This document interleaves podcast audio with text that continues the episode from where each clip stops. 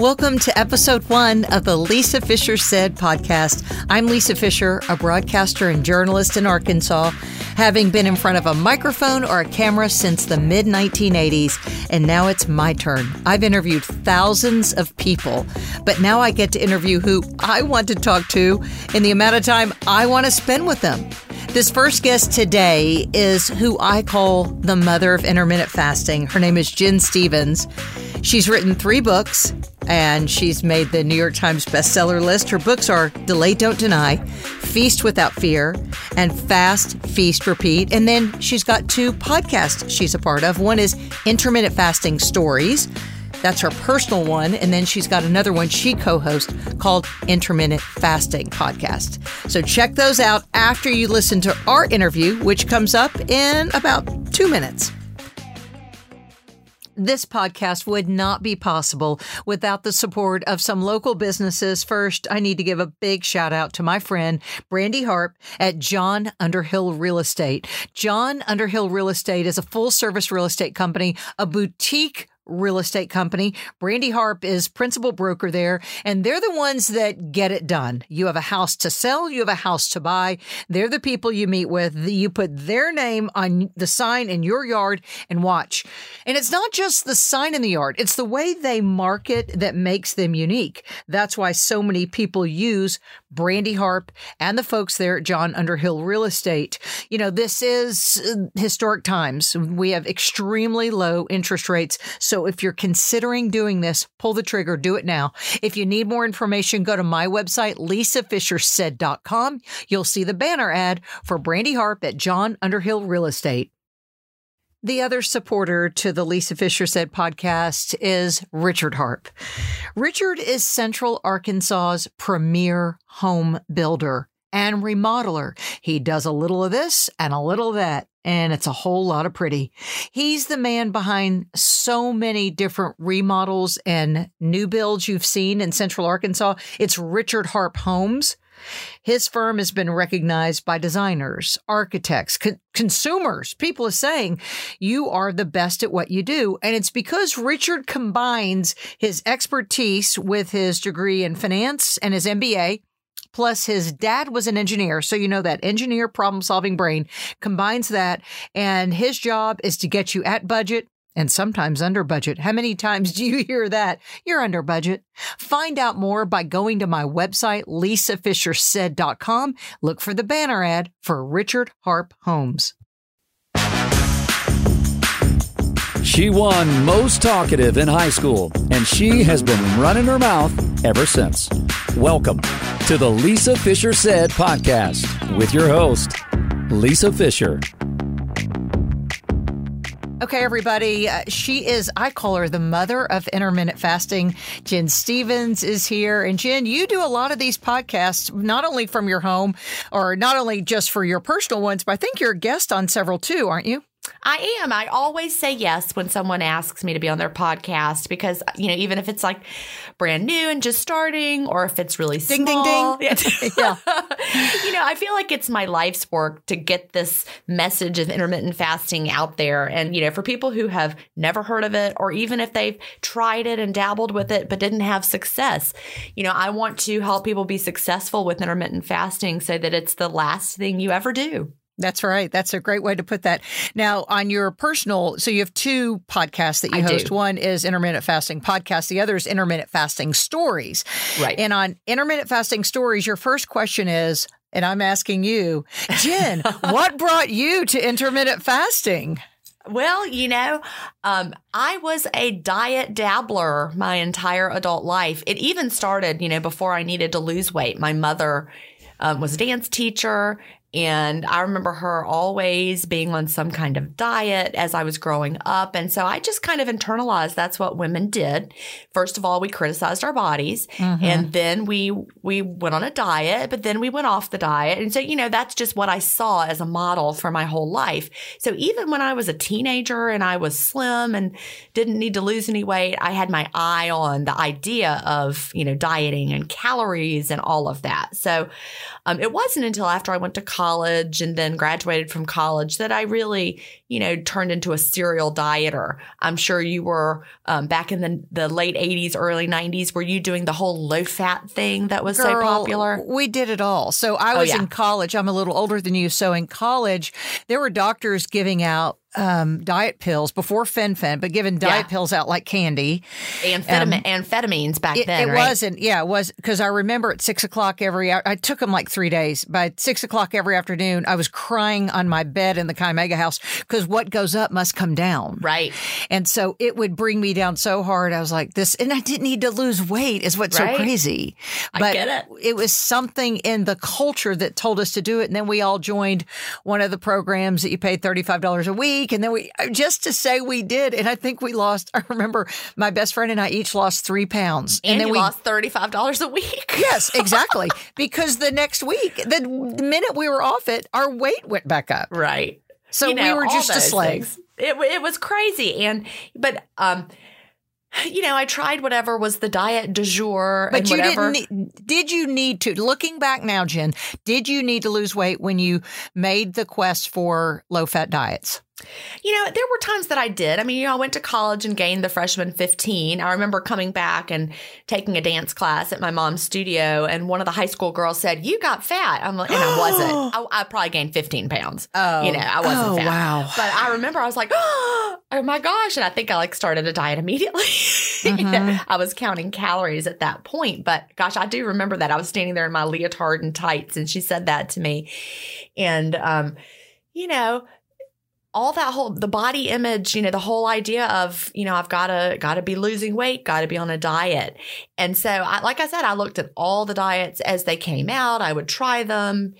And um, i first heard about intermittent fasting i'm not even sure that they were saying the words intermittent fasting. I'm pretty sure they weren't. But there were several plans. It was around 2009 you know there was brad pilon and his eat stop eat. You could download Mhm. the go to his website and download the ebook. Was, i don't know you paid like $39.95 and downloaded the pdf you know and then you had it. You know i remember that. He was a bodybuilder and the whole plan was it was basically you would fast for 24 hours at a time two times a week that's what brad did you know, well, that he was ahead of his time. he then. was, he was, and yeah, then there were other plans that I would find. Um, Dr. Bert Herring, he had the Fast Five plan. I don't think he used the words intermittent fasting, but it was a five-hour daily eating window, what we call time-restricted eating now. And then there was another plan people were doing. It, it was a book, Dr. Johnson's. Um, up day, down day protocol, which was basically alternate day fasting. Yeah, sure. Yeah, and you would eat, you know, it was all though very much, you know, calorie cycling. You would count calories. So one day you would have a low calorie day and the next day you ate, you know, quote whatever you wanted. So it was a kind of alternate daily fasting approach, but you know, we really weren't focused on the words fasting. And really back then, 2009 when I started dabbling, we really just were still all mired in the calories in, calories out mindset, and we thought of all of these approaches as just a way to limit your calorie consumption into a certain time period. You know, which certainly was more attractive than trying to count calories around the clock, like I had been, you know, dabbling with here and there. But, you know, we didn't know a lot about fasting. So I would try something for a little while. Then, of course, I wasn't getting great or quick results. So I would stop and then I would dabble in it again. Basically, I was just off and on and off and on. So I never lost any weight with it. You know, I kept going to the next greatest thing. And it wasn't until 2014 when I went on a family trip. I got back from the trip, got on the scale after looking at my photos from the trip. I was like, oh my gosh, got on the scale. I was 210 pounds. And at five five, that was obese Wow. for my Yeah. body. Yeah. Yeah. And so I said, all right, I've got to do something. So, you know, initially it wasn't intermittent fasting I turned to. It was one of those doctor programs where you go in and they give you injections. Did you ever do HCG Girl, injections? and let me tell you, I had success with it until I didn't. Me too. I, in 2009, I lost a lot of weight with HCG. Yeah, me. so I have like did. some photos. Mine was yeah, mine was 2011. Yep. and I lost um, the 17 pounds I needed to lose. I was hopping around, and then I, I did all the things they said to do afterwards, and I still gained my weight back. I, I did because I think they keep you pretty low carb for a while. Yep. After you do the really Yeah. low calorie Yes. crazy Yes. part with the shots that you The get from the part, doctor, right. Those are 500 calories a day you're supposed to eat. Then you do low carb for a while. So in 2009, that was my first, you know, HCG foray, and I got almost to goal. And then, you know, I said I in 2014 I was 210 pounds, so you can see how well that lasted. it that did not. But isn't it crazy though? That's that's why people say, "Well, this diet works." And Yeah. now I always say, "Well, now it does," but you're not off the program. Right. That's really the key. Something only works if you lose the weight and you're able to keep it off long term without having to cycle through craziness. So that's, you know, that's the intermittent fasting difference. You know, initially, like I said, in 2014, I turned to tried and true. HCG worked for me before. I'm going to try Uh-huh, it again. yeah. Well, I, I signed up for six weeks and I made it for five. Y- Your body just I- said I just no. couldn't do. Yeah. Thank goodness my body Yeah. always fought back. My body said, nope, time to stop. You know, I lost maybe 20, 25 pounds, but then, you know, doing that low carb part that's going to reset the losses, Right. whatever, you know. I was like, I am never going to do that again. I vowed never again. And so after an entire summer, I was like, I'm just going to be low carb forever because, you know, at least I can eat without having to, you know, count calories or, but I didn't lose any weight on low carb. You know, I actually probably gained about three pounds over that summer so of it doing just low carb. it did not fit your body. No, low carb does not fit my body. But then it was, you know, the around August of, of 2014, I had lost probably I'd managed to keep off maybe 20, you know, of the the weight I'd lost with the the crazy HCG, but wasn't losing anymore. So then I was like, you know, I really just want to eat the foods I want to eat. I just want to eat the foods I love. I'm going to give intermittent fasting one more try and that was August of 2014. I, I started doing it, and then that was it. I um I've been doing intermittent fasting in one way, shape, or form ever since. Went on to lose over 80 pounds, hit my goal in 2015, and uh, here I've been ever since. So that's that's the difference. This is the only time in my adult life that I've been able to maintain a weight loss. You know, for over five years, this is just how I live now. I eat whatever I want. I feel fabulous. And, you know, I just switched over my closet over the weekend because we got all of a sudden crazy cold weather and pulled out my fall clothes. They all still fit. Isn't that so reassuring that we don't have to panic now, season to season? That Yes. is that favorite blue dress going to fit or not? And you're like The yeah. answer was always no in the past, like all those Yeah. years that I dieted. And, and it might be because things were too big or maybe they were too little, but I had all these different like crates of clothes, like all these tubs. Here were my size six clothes Mm-hmm. that one day I dreamed of getting back into. By the way, those size six clothes don't fit me now because I'm sitting here in my size zero jeans. That's insane. I know. I know. Well, you know, vanity sizing happened, Right. but the clothes that fit me, you know, that were were my really feel good weights before intermittent fasting all ended up being too big when I got to um, you know, where I am now. But, you know, I had those crates from size 6 like I said all the way up to size 14 to size 16. wow. Yeah. And I guess you gave all that away or sold that someplace. I did. Yeah. I, I gave it Right. all away. Right. I'm, I'm, you know, I like things to be easy. That's one reason I love intermittent fasting. I just took it all to Goodwill, bags and bags of clothes. I'm like, here you go. Well, what you just said was a key word about intermittent fasting is the ease. I don't Yeah. have to plan a meal. I don't have to. It, I just work it out. It just it all works out because people then say, but. Uh, Because I eat earlier in the day, um, always have, always was on the radio early. So I just always went to bed earlier. So my window that we talk about, our eating window, might be between 3 and 6 p.m. Let, You Right. know, but let's say someone said, "But Lisa, you're you all are going to an event Friday night and you won't eat dinner till 7." And I said, "Well, two things with that. Number 1, you don't always have to eat with everybody. No one really notices. That is so I just true. drink water and I drink more water and no, like a lot of times if I MC, I don't want to eat because I I need to focus, you know, and I, I just don't need to be eating. No one notices. And number two, I said there are days that it you I might not open my window then till later. It's just the flexibility of intermittent fasting that can't be equal. There's nothing else that gives you this flexibility. That's 100% true. You know, over the weekend, we had a birthday party for my niece, and um, we had pizza at two o'clock. And so I opened my window at two o'clock, had pizza with the family. I think I ate more than everybody else. At a size zero, I, I, I, I eat with gusto. I yeah. doubt it though. But Uh, well, and you know, I had, I had pizza, I had donuts, and because we had these like special Mennonite bakery donuts, we cut them all up into little pieces. So we got to try. Oh, My cute. favorite was maple bacon. That's They were so good.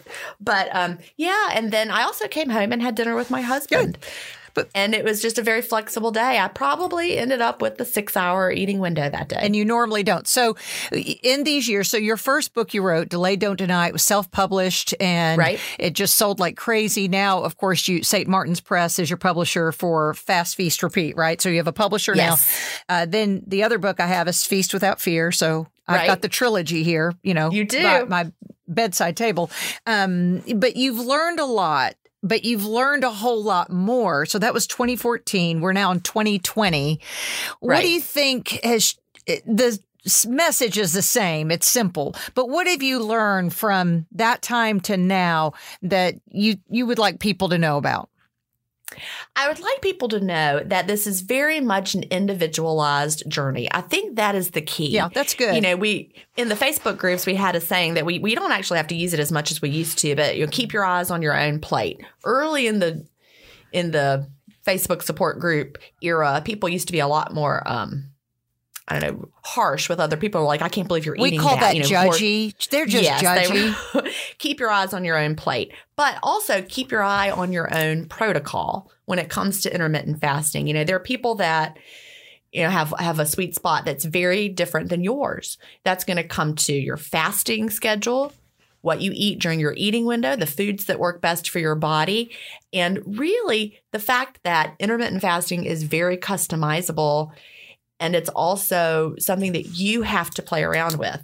You know, when I wrote Fast Feast Repeat, and I remember my um, when we were first, you know, going to shop it around to publishers. My literary agent said, "All right, um, you know, because I was talking about it ended up being the 28 day fast start, but at first we were calling it the 21 day quick start." And she's like, "Well, when I'm, you know, do, when we're doing the book proposal, how many pounds can we say you're going to lose?" I'm like, mhm, zero. Right. They're like, what? You know, I'm like, yes, you know, in the beginning you don't expect to lose weight. So that that's another thing, you know, I really have learned when I started in 2014 and, and finally committed to intermittent fasting, I lost at the rate of about a pound a week. Um, but I had also been doing low carb for the whole summer. I think I was fat adapted, even though I wasn't losing any weight. You know, there's some physiological things that go on. And I think that helped my body, you know, being in ketosis from, you know, doing keto slash low carb. My body was used to burning fat for fuel. So when I started with intermittent fasting, I didn't have the the huge adjustment adjustment period that I'd always had before and then I would quit. So that really helped me. But when someone's starting off with intermittent fasting that's brand new, that has never done it before, um, understanding that there's an adjustment phase is so key. I mean, I didn't understand this back in 2014. I had no idea. You know, this is before the obesity code came out. This is before all the all this research that we now have was really being talked about. And again, we just thought it was you were eating fewer calories. We didn't understand back then. You know, none of the people in the communities, I mean, I'm sure there were some scientists who understood, but you know, those of us who were pioneering it, we didn't know. but you don't know because people ask me all the time how many calories in a day. oh, I got no idea. You- yeah, you have no idea. I just eat. Oh, here's a funny story. Um, you know, in Fast Feast Repeat, in the section on bio individuality, I talked about the predict studies that um, they're doing to try to figure out, you know, what foods work best for your body based on your gut microbiome, your individual blood glucose response. So I've just been participating in Predict 3 and I wore a continuous blood glucose monitor for a week and I had to track my foods. I had to input them into the app so they could see, you know, how my body responded to say, you know, whether I ate potatoes or whatever. I mean, I didn't even have to count calories. I just had to write down everything I was eating. I could have kept wearing the monitor for an extra 7 days just, you know, to see what would, you know, what was happening, but I got so tired of logging in everything I was eating. I was like, forget it. And I ripped that thing off and just went on. And do you know how many my life. people are slaves to that? I just could never do it again. right. I mean, I was doing it for science. So I was able to do it for seven days for science. So that they're going to be able to, you know, use my data and the food logs, what I put in, and they'll be able to, you know, see, you know, make an individualized recommendation for me. But it was too much work just to even put in what I was having. I didn't want to think about it. You know, one day I wanted to eat some beet chips. I love these beet chips that I had. And I was like, I would like to eat just like two or three beet chips right now. And I'm like, I don't know how to log that. Two So to three beet chips, right? Didn't eat them, right? Yeah. So I was like, this is ridiculous. Too much trouble. So- Now, one thing I know you have avoided for many years uh, on the Facebook groups and even in your podcast, when people ask you, Gin, what do you eat in a what do you eat in an average day? And Right. you always try to make it very individual. You know, it's this isn't how it would work for everybody.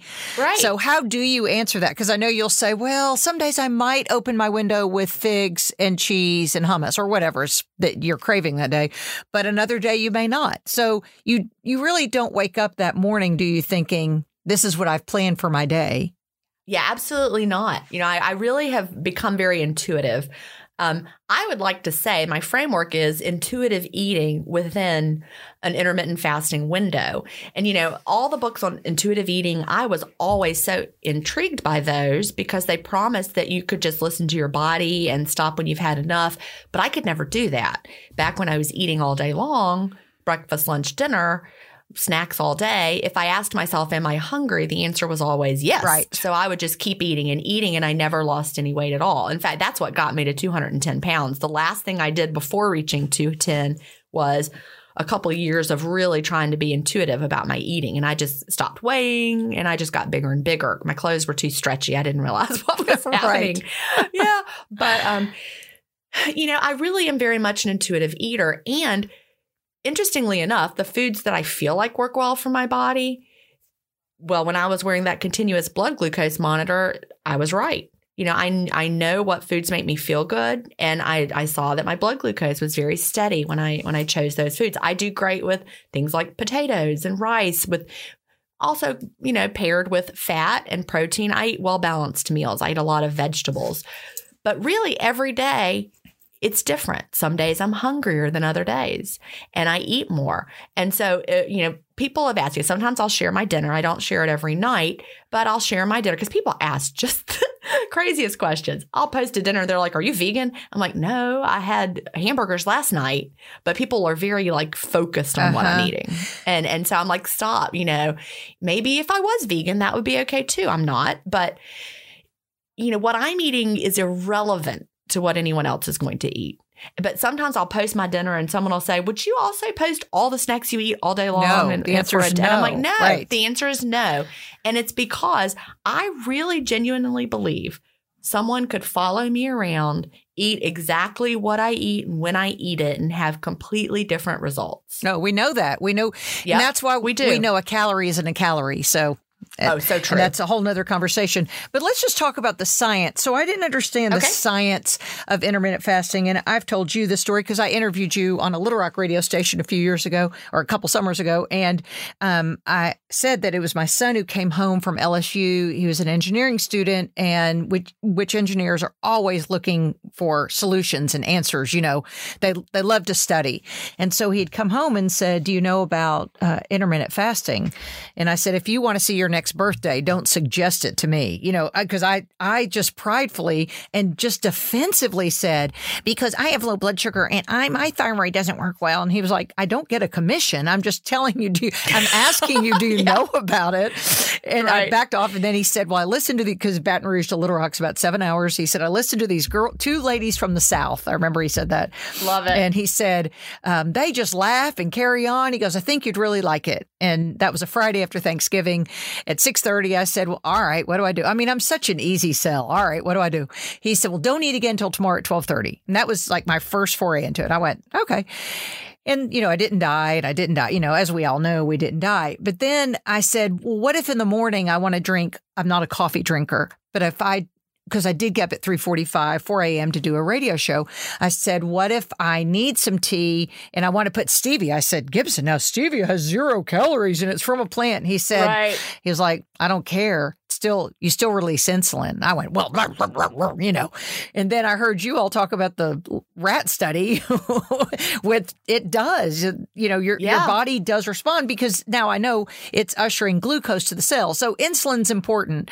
You you It told me that a couple summers ago when I interviewed you because I was thinking let's ban insulin. And you went, no, insulin's important.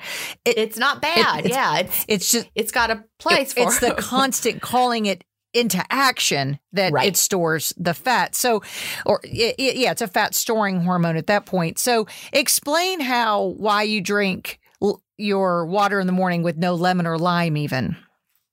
Right. So, you know, when it comes to fasting, we have to think about what are we trying to accomplish during the fast? Well, during the fast, we want to tap into our own fat stores for fuel. And we also want to have increased autophagy, which is cellular house cleaning. It's recycling. It's it was actually um, the the Nobel Prize for medicine in 2016 was based on autophagy research, which is um, a word we'd all, unless you're a scientist, you'd never heard of it before. Then all of a sudden, everyone was talking about it, especially in the intermittent fasting community. So we want to make sure that what we're doing during the fast helps us to tap into our fat stores and also have increased autophagy. So in Fast Feast Repeat, I came up with three fasting goals. And so when you're trying to decide what what do I consume during the fast, you got to keep the three fasting goals in mind. One of them is keep your insulin low. You know, just like we we just said, insulin is not quote bad, but having high levels of insulin all the time is really not good for us and in more ways than just because it will keep you from tapping into your fat stores. I talk about this in Fast Feast Repeat, but hyperinsulinemia, having high levels of insulin all the time, it's linked to so many of the conditions and diseases that we're, you know, inundated with these days. Even, you know, like autoimmune diseases. I read a paper, I think it was written by a, nurse or nurse practitioner. I can't remember. It's been over a year since I read it, but um, it was all about hyperinsulinemia and it, it's linked in the the back of fast feast repeat if anyone wants to look at look for it in the um the references section. But i until i read that paper had no idea of how really bad for us having high levels of insulin really is. You know they're even calling alzheimer's type 3 Right, diabetes right. because it has to do with high levels of insulin and how it impacts your brain so we want to get our insulin down so, what causes our body to release a lot of insulin? Well, eating. Or if your body thinks you're eating, if your if your brain thinks you're having something to eat, insulin is released. And so that's where all these zero calorie sweeteners really cause a lot of metabolic issues for us because our brain doesn't understand, hey, this sweet diet soda has zero calories. It's actually not providing any calories. I'm not getting any blood glucose from it, so I'm going to be just fine. Well, no, our brains don't understand that. Well, our brains are like our, sweetness coming in, right, and yeah. our brains don't read labels. No, so our brains, our brains have no idea what we're tricking it. because this is not real food Right. that, that we've our, our bodies are meant to to deal with. You know, because if you think back to in the real world when before we had all these man-made substances, if you tasted something sweet, it was because you were having a, some fruit or some honey or something like that, and so your your brain starts releasing some you know tells your your pancreas hey release some insulin. We're going to need to store some you know blood glucose. We're going to have high blood glucose in a minute from this intake of this sweetness. But if you're having a diet soda that's not what's really happening. So your body gets super confused but you still release the the insulin you know it's called the cephalic phase insulin response and you know there's lots of, of research that shows this happens and i've got that also linked in fast feast repeat but over time, insulin goes higher, higher, higher. You become insulin resistant. And I know everyone's heard of insulin Right. resistance. Having lots and lots of insulin all the time makes your body resistant to the insulin. So it requires more and more insulin just to do the job when you do eat. And so then, you know, your fasting insulin levels might be super duper high. And that's, you know, when you start getting into hyperinsulinemia. So one of our goals is keep our insulin low during the fast. So we want to avoid anything that our brain is going to think is food. You know, if you're having apple cinnamon hot tea, zero calories, but your brain's going to be like, ooh, apple cinnamon deliciousness. Right. yeah, lemon. Mm-hmm. Lemon is food. I don't know why. People tend to think that lemon is like this thing that is magical. You can put it in your water and lemon is a fruit people it, it's a food it's a food flavor Av- avoid that you know don't put any food flavors in your beverages Haven't you So- said it's the bitter profile that we will not have the Yes. cephalic response? So co- black coffees and the bitter profile, and and really Yes. black tea. The, the Right. not the sweet or flavored, but there's a black tea that's in the bitter profile. Correct. Okay. So bitter flavor profile does not cause our body to release insulin um, based on the taste of it. So that's why black coffee, plain tea are fine. So we want to keep our insulin low because when our insulin is low, we can tap into our fat stores. High levels of insulin are anti-lipolytic, which means they work against fat burning. So low level levels of insulin, we're able to to, to burn fat for fuel. Um, our second fasting goal is to tap into our own fat stores for fuel. So, um, for that reason, we don't want to take in sources of energy during the fast. You know, sometimes you can go actually right this minute, anyone could go to YouTube and find. I don't know, probably hundreds of videos that tell you it's okay to put cream in your coffee or Oh. butter in your coffee or Oh. MCT oil in your Right. coffee. Or how about let's drink some ketones that you can buy from your friend who's selling them to Mhm. you? Those are all sources of energy. So if you're taking in sources of energy, your body is going to use that energy, not the energy that's already stored on your body. So I don't know. I'd rather burn, you know, stored fat than put butter in my coffee. Also, those things are going to make you hungrier. You know, once you know, your body's not tapping into your fat store. So as soon as you finish with that energy from your butter coffee, your body's like, all right, now I need some food. And you're going to be hungrier than if you just avoid it to start with. So avoid anything that's a source of energy for the body, obviously. Um, and then the third fasting goal is we want to have increased autophagy.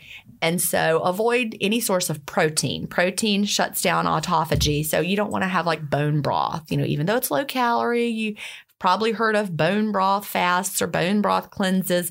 We don't want to do that if we're fasting. You know, we want to keep um, keep our bodies having the increased autophagy. Well, here's something interesting that I one time dabbled into haphazardly, didn't mean to, but I knew I was going to dinner with friends at five, and it was about one in the afternoon. And I thought, well, I could have a five hour window today, no big deal. So I had been babysitting for my daughter and I ran by the Sonic and I said, you know what? I said, don't you have an iced tea that has a zero calorie? Because I was like going to open my window technically, Right. but not Yeah. eat, not eat any food because I was really saving it for later. And she said, yeah, we've got this zero calorie raspberry tea. I said, sure. Light on the ice. I drove through. I was sipping it, and I'd say within 15 or 20 minutes, my heart was racing. I was shaking. I was sweating. I couldn't think. It's because I I didn't think about it. I thought my, Yeah. I had just released insulin. It lowered Yep. because remember, insulin's goal is to usher glucose to the cell. So it lowers your blood sugar. And I was having a blood sugar dip, even though it had zero calories, all the Right. things that we people try to defend their Diet Coke or whatever it is. I mean, I was doing the same thing. I didn't mean to. I mean, I really, it it was just one of those things that I realized then it made sense to me what insulin does. Then I was starving. Right. And I had And then you had to I- eat. You had to I eat. had to eat. I was I felt ill, and yeah. I'm it, it- you're, you were probably, if you had, you know, a blood glucose reading, it was probably low. yeah probably really low. yeah because I really Yeah. felt bad, and then I um I'd run by the mall and I went to the food court and went to Chick Fil A and got a salad with something that had protein. I can't even remember what I did because I really again was trying. I didn't want to eat because I didn't have that type of hunger, but I had this low blood sugar attack, and then I realized that though it sounds harmless for people to say, well, I just put a little, I put a couple of drops of stevia in my coffee in the morning. I'm like, you're really not benefiting yourself. You're Right. hurting yourself and you don't, you won't feel as good. I love the feeling now, and you have it too, of going all day, not eating and having a hunger pang and then go, well, I'll get to it later. I'm not going to die. And then powering through it, I feel victory when I power through those little hunger tinges. It's a tinge. And then I'm drinking my Topo Chico and obviously wouldn't eat until later in the day. And you said something when I'd interviewed you. It was maybe five o'clock your time that I'd interviewed you. And is that about the time you typically open your window or four or five? Well, it depends. Okay. Um, but you had you had it, said that day because I'd heard you say later, well, I was on a radio show in the central time zone and you said I chose yeah. not to eat because then we know eating makes us sleepy and we don't focus right. as well. Yeah, I don't ever eat until after I'm going to be interviewed, um, just because I feel better. Yeah. I have more mental clarity. You know, digestion takes a lot of energy. So once I eat, my body shifts its focus to digesting the food, assimilating the food, all those things. And so you lose a little bit of that mental clarity. And it's just, you know, I save all of my, I do all my tasks that I have to accomplish first and then then I enjoy my eating window, just depending on whenever that is. Well, then that's when you were the one who told us that we were duped that breakfast is not the most important meal of the day. Correct. And it was a marketing slogan from Dr. Kellogg.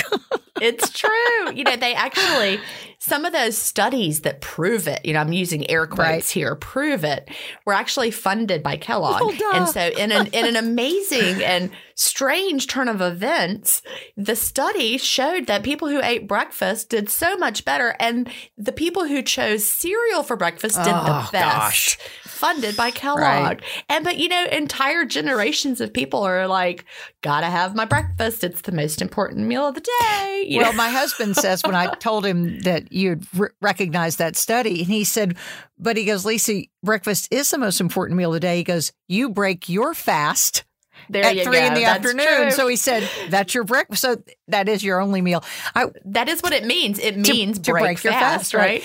Yeah. I will say this eh, because we tip my husband and I are empty nesters, so we have the flexibility to eat our one meal whenever and a lot of times it is kind of at 4.30 or 5 he might eat something a little earlier he's super slim um, but i know when we go to restaurants you know we, sometimes i'll do a 24 hour fast i if I have a lot of work to do in the afternoon, I'm definitely not going to eat because of the focus issues.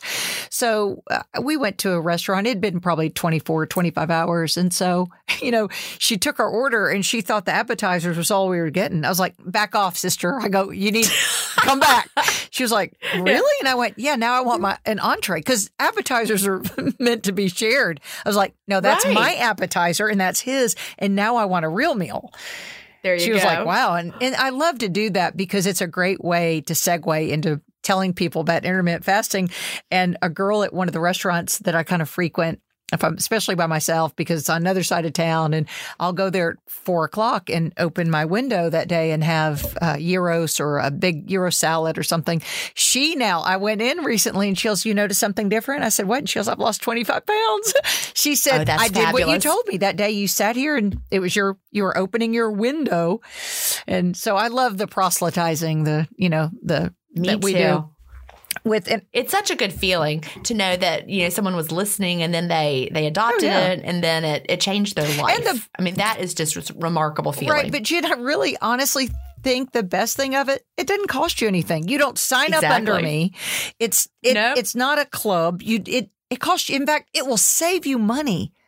It will. And you know, you can read the books for free if you have, you know, That's right. library card. That's right. That's right. you can listen to it for free on Audible and or, you know, whatever. So it's really there's a zero cost to entry. Um, I would love for people to read Fast Feast Repeat because there are a lot of pitfalls. And and you know how I talked about how I had all those issues from 2009 to 2014 right.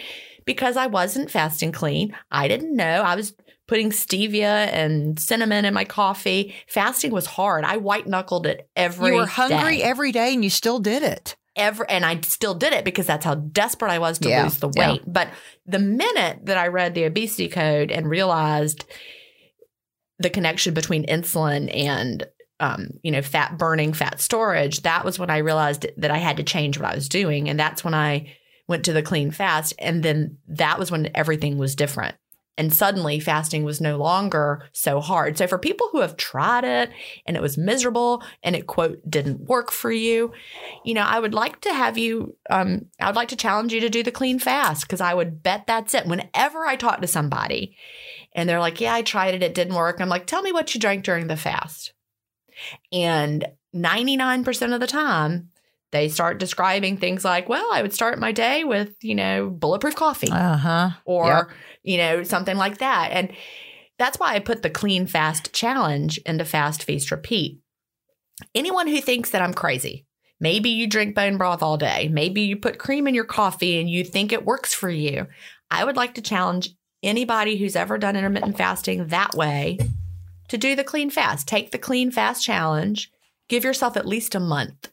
Then, you know, drive through like Lisa did and get your Oh, raspberry zero calorie yeah. tea and then tell me there's not a difference. Big difference. It's huge. Once your body understands the clean fast and you're adjusted to it, it's just a remarkable difference. I think people just want to challenge you and, and be the challenger. Go, but what about? Because I cook a lot, and Yeah. they go, "What about cooking?" So last night, Yeah, I, what if I? How am I going to taste my food? If I, I'm like, well, you know, just I didn't taste your it, so. I made Yeah. uh, curry chicken salad in the refrigerator. You know, somebody we'll just adjust it later when it's time. You know, you, it- Exactly. It, just the other thing you've taught me, and I have to tell myself this. So when we would let's say drive to Baton Rouge, there were many hours on that road trip that there's no place to eat because I'm really picky. Since I'm going to eat just one real meal a day, I really want good food, and I typically, Food snob. I, yeah, I, I typically don't drive through places. And I remember one time we'd been driving and it'd been maybe 20, 21 hours since I'd eaten. And my husband started going, Gosh, I'm kind of hungry.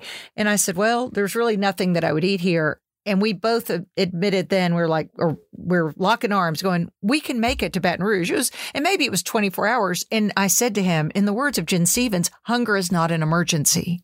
There you go. And so once you realize, so that for those first few months that I was, or the first few weeks I was intermittent fasting, I would text my son and go, What if I get hungry? And he was like, Mom, you're not, you're going to be fine.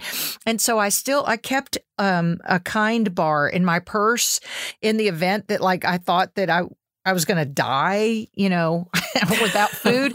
And break in case of emergency Yes. was it like and six months later, that thing was so mushed and broken inside the wrapper because there is no emergency. You, you're Now, early on, if someone's adjusting and their body's not yet skilled at fasting, if they ever feel shaky or nauseous, go ahead and eat. But you know, you never had that happen mm-mm, except for that tea Right, incident. So you know, and it's very uh, you know very rare that that'll happen, but. Um, you know, just pe- people should be aware that the only kind of hunger emergency is if you actually feel shaky or nauseous. and that's a bad feeling. Have you ever done that, Gin? Have you ever m- Oh, mistakenly or thought, "I'll just this is harmless"? I'll maybe in the beginning you did, you know. Well, and well, definitely then, but sometimes even you know now that I've, I've got you know the clean fast guidelines, I'll try something just to see. Like, um, what was it recently? I can't remember what it was. Oh, maybe it was cinnamon in coffee. Um, was like, I just want to see what this feels like. I mean, I was about to open my window. Sure enough, shaky and starving. Right? You know, I was just testing it, and I'm like, oh, yep, there it is. Yeah. There's that feeling that I don't like, and um, you know, there's a certain Starbucks Nitro Cold Brew. It breaks my fast, even though it shouldn't. Oh, so it, It- it makes- personally yep. makes you release insulin, but it may not somebody It else. does. Okay. And and I've tried so hard several times to include that because there is nothing in it that should make it break your fast. All it is is black coffee with the nitro to make it foamy. But the t-shirts that they wear at Starbucks say creamy without cream, sweet without Oh, sweetener. in your brain. And so when I, Mhm. mhm, my Yeah. brain perceives the nitro cold brew as something sweet and creamy, and it causes an insulin response and makes me starving. So, you know, I, I drink coffee all day long, just fine, no problem. But every time I've tried to drink the the Starbucks nitro cold brew, I have to eat within an hour. The other thing I learned early on was opening my window. When we say window, mean you're either feasting or fasting. So my feasting window, Right. opening it with sugar, I can't because I, I get can't either. because of the insulin response is too great, and I I feel bad, and I'm I really feel ill, and it just takes me a minute. I, well, I know I gave blood recently uh, because we were co- my husband and I were COVID positive, and so we were trying to give plasma, and because I've had a baby, I'm really not a candidate. It's a long story, but um, I was giving blood kind of at nine or 10 in the morning. Like, I was like, this isn't going to bother me. But Right. it did. It was too much. And then they give you Yep. insulin. They do give you glucose, you know, to help you because some people get lightheaded. And I felt really bad. And you know what? It took me about two hours to get my bearings underneath me to get, I had to have some protein or fat. Right. And so I just, I know my body well enough. I just, I didn't realize that giving blood, that much blood in a Saturday morning would make me kind of feel not great and lightheaded when I drive, and they don't want you feeling that way. So it's just, again, it's just a lesson learned. I kind of remember it, and I'll never drink the raspberry tea again on an empty stomach without having a meal. You know, there are just a lot of things I personally can't do. One thing, though, you've always said too is that intermittent fasting is a health plan with the side effect of weight loss. Right. And so my health plan with me is I have a rare motility disorder. That's your esophagus's way to bring food down. It's part of one of my six autoimmune conditions I have. No one has it. No one you know has it, but I have it. And so I have to see a specialist specialist, you know, a GI specialist where he was out of state. And so I'd seen him one year and then I went to see him the next year. And so just looking at my upper GI and some other things that they have to do for this, it's called achalasia. And, uh, in assessing how I was doing, he said, I've got to tell you, you you're the, this is the best case I've ever had. And I've had it about 21 Wow. years. And he knew I was an intermittent faster. And he said, I will have to tell you, I know from my, with my clinical background, it would have to be because fasting, he said, people don't realize you are wearing out your esophagus and your digestive systems and everything about when you eat all the time. He said, because you're Wow. now reducing the amount of hours you're asking your esophagus to work because my lower esophageal sphincter does not work properly. He said, You're giving your digestion a break. He said, Now I know every body, meaning physiologically, every body would benefit from giving their digestion a break. I think so too. And so, you know, one of the things that breaks my heart the most is when anyone says, you know, I tried intermittent fasting and it didn't work for me. And by work, they mean weight loss only Oh, because it's so much deeper than just weight loss. You know, of course, most people who start intermittent fasting, most come to it because they want to lose some weight. I certainly did. That was why I started. But I, back then, we didn't understand the health benefits. Knowing what I know now, even if someone didn't lose any weight at all, it's it's really the healthiest way to live. My husband um, has a PhD in organic chemistry. He's an organic chemistry professor show off. no, I know. Never le- needed to lose weight. Um, interestingly, we both had fasting blood work done a few months ago, including our insulin levels, our fasting insulin levels.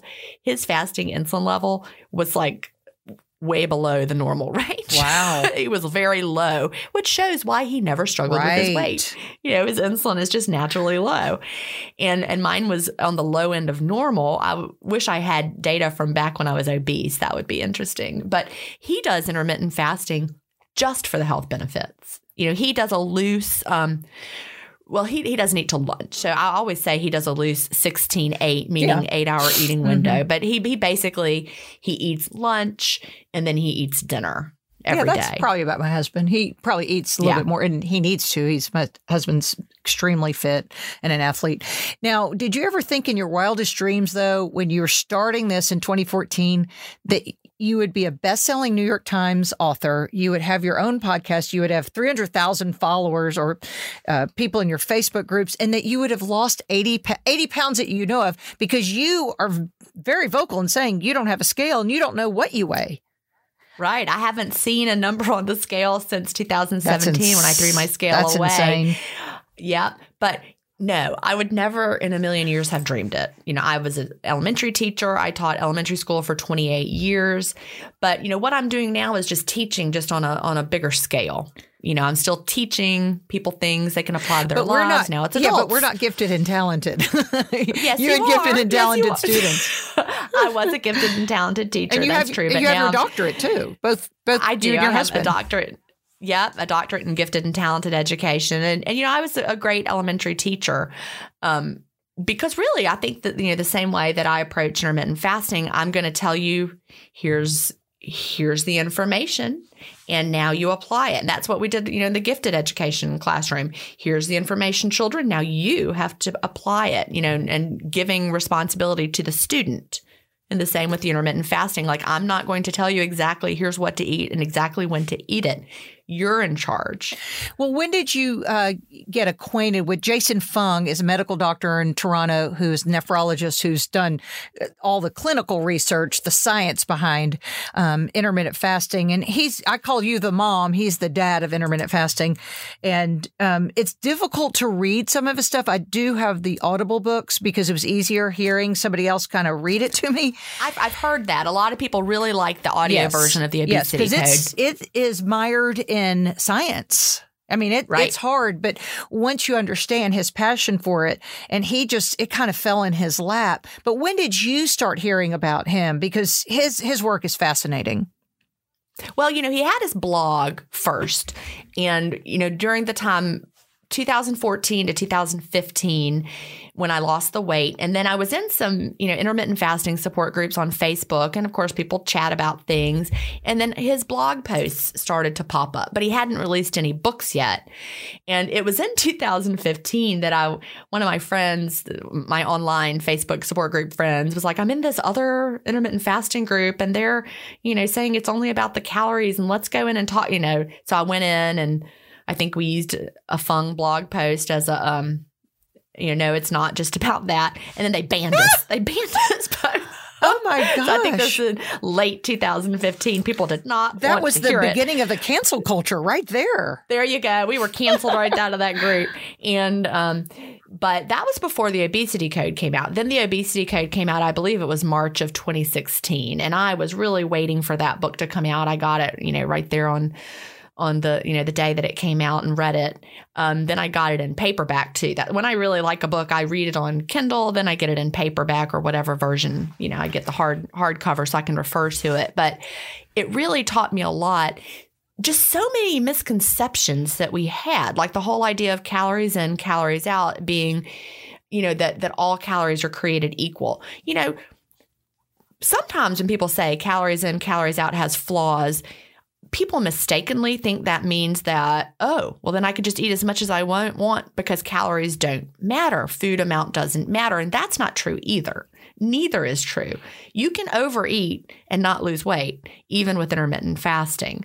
But our bodies don't work like calorie calculators where you can calculate your calories in and know what your body's going to do with them and then do this mathematical formula for weight loss. Our bodies don't work like that.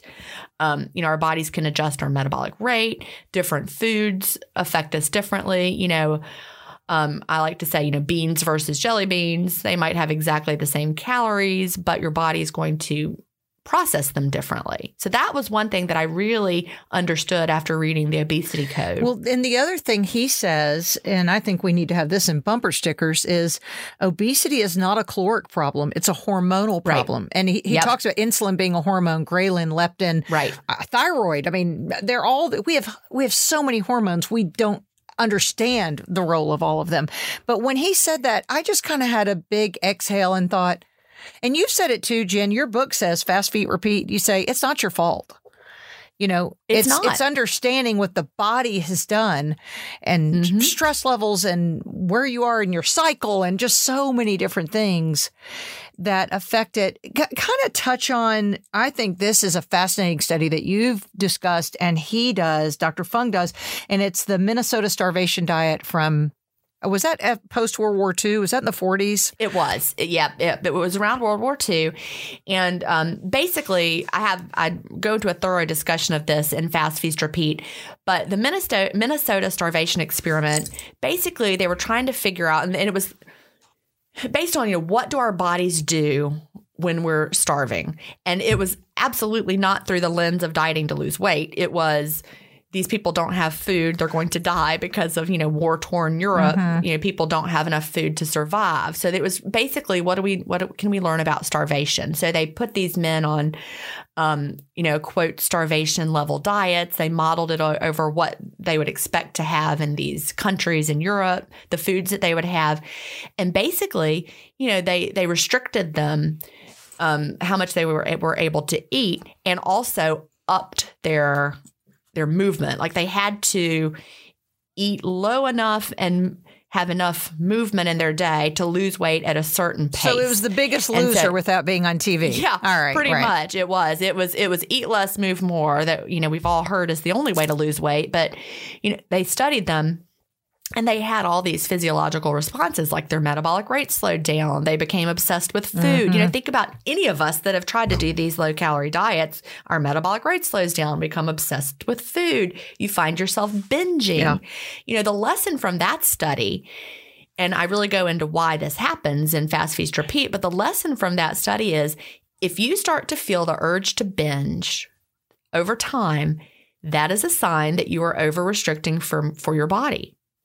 And it's not a good sign because your body is trying to save your life. So when you've tried to do that low calorie diet where you have a shake for breakfast and a shake for lunch and then a sensible dinner, and you find yourself, you know, binging at four in the afternoon, well, that's because your body is not well fueled. And so it is sending you the eat, eat, eat signal.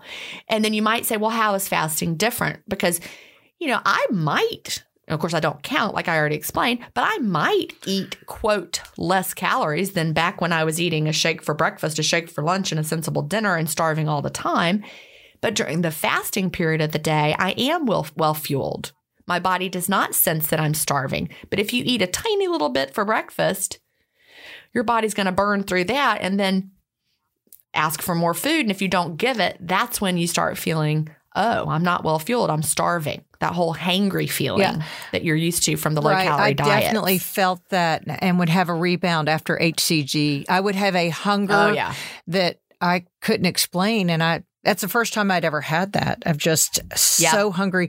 And really, if I restrict carbs too much, and sometimes um, I was just trying to do an elimination diet over the summer just to see what foods bothered me. And a lot of times those are kind of carby foods, whether it's rice, potatoes, gluten, you know, and I'd eliminated it just for the di- for the allergy and sensitivity part of it. But I noticed that if that went on too long, then I would almost rebound from that as well because my body Right. was saying, Listen- yep. "You girl, you sit down and have have a potato." Where somebody else's body may not say that, but my, I heard mine say potato, and I'm going to listen. Oh, yeah. Mine says potato too. Yeah. I like to look at my Irish Right. heritage. And a lot of people, that. yeah, and that's true. A lot of that is DNA. And that is Yeah. interesting. You know, I, I did have a red haired Irish mother. And so that probably is why I love that. And I love the hum- hummus because I had a Jewish father from Russia. So I probably want borscht soup too. So yeah, I know. But isn't that interesting the, the way our body Yep. responds? If there's one thing you'd like to tell people who just now, this is the first time they've really heard about intermittent fasting, of course, we'll link all of your books uh, to the show notes. But what is it something you can do to encourage people? you know just just start start start today and you don't have to start you know saying i'm going to have a 2 hour eating window but just you know fast clean plain water plain fizzy water black coffee black tea and then open an eating window and then eat until you're satisfied and then stop eating and then do it again tomorrow and you know, don't be hard on yourself one day if you're hungrier and you have to open your window earlier, especially during the adjustment phase. Don't have unrealistic expectations like you're going to drop three pounds a week. You're not. It's going to be slow, especially as your body's adjusting. But learn to listen to what your body is telling you. You know, intermittent fasting has the potential to change your life if you let it. If you drop all the preconceived notions about what, quote, dieting is supposed to be and how your results are supposed to be. And, you know, fast, clean, release expectations. Somebody said that once in the Facebook group, and I thought it was just gold. Fast, clean, release expectations. And tweak what you're doing until it works for you. I have a chapter in Fast Feast Repeat called Tweak It Till It's Easy. And what works for me is not going to work for you exactly the same way. Um, you've got to figure out, you know, your sweet spot. And your sweet spot might be that every day looks different. Yeah. And that's Yeah. okay too. There, there are days if I don't eat enough for a couple days, not because I'm on some quest. It just either got busy or It just Yeah. happens. And then Yeah. that third day, I am hungrier. You open your Yeah, window a and little earlier. satisfied with my the foods I eat, and I really Right. enjoy food now more than I ever have. Um, Me too. and that's why quality food means a lot. And I'm I'm just not going to pick up. So I, I that's what you know. The hunger's not an emergency. If all I have is the potato chips in a bag, but in three hours we can have a real meal, I'm going to wait three hours for the real meal. So Oh yeah, I me never too. thought I because could the potato that. chips, they won't satisfy your hunger. They'll just make you hungrier. Yes. And that's something you really don't understand. Dr. Bert Herring talks a lot about appetite correction. Those are other things. Right. We'll put all that in the show notes. Gin, your mama named you Virginia, right? She so she's did, yeah. ginstephens.com. I'll put a link in all the show notes. Gin, you're fabulous. Thank you for um, being the pastor of our church here, the Church of Intermittent Fasting. you're the the minister, the it. Reverend Gin Stephens, what we should call you. I'm pretty irreverent though. So Well, you're fabulous at what you do. Thank you so much. Thank and you. Uh, just keep telling, sharing the good news. I we will. appreciate it. Thanks, girl. Thank you. Thanks for spending this time with me. If you would subscribe to the Lisa Fisher Said podcast, tell a friend. And for show notes and more information, go to lisafishersaid.com.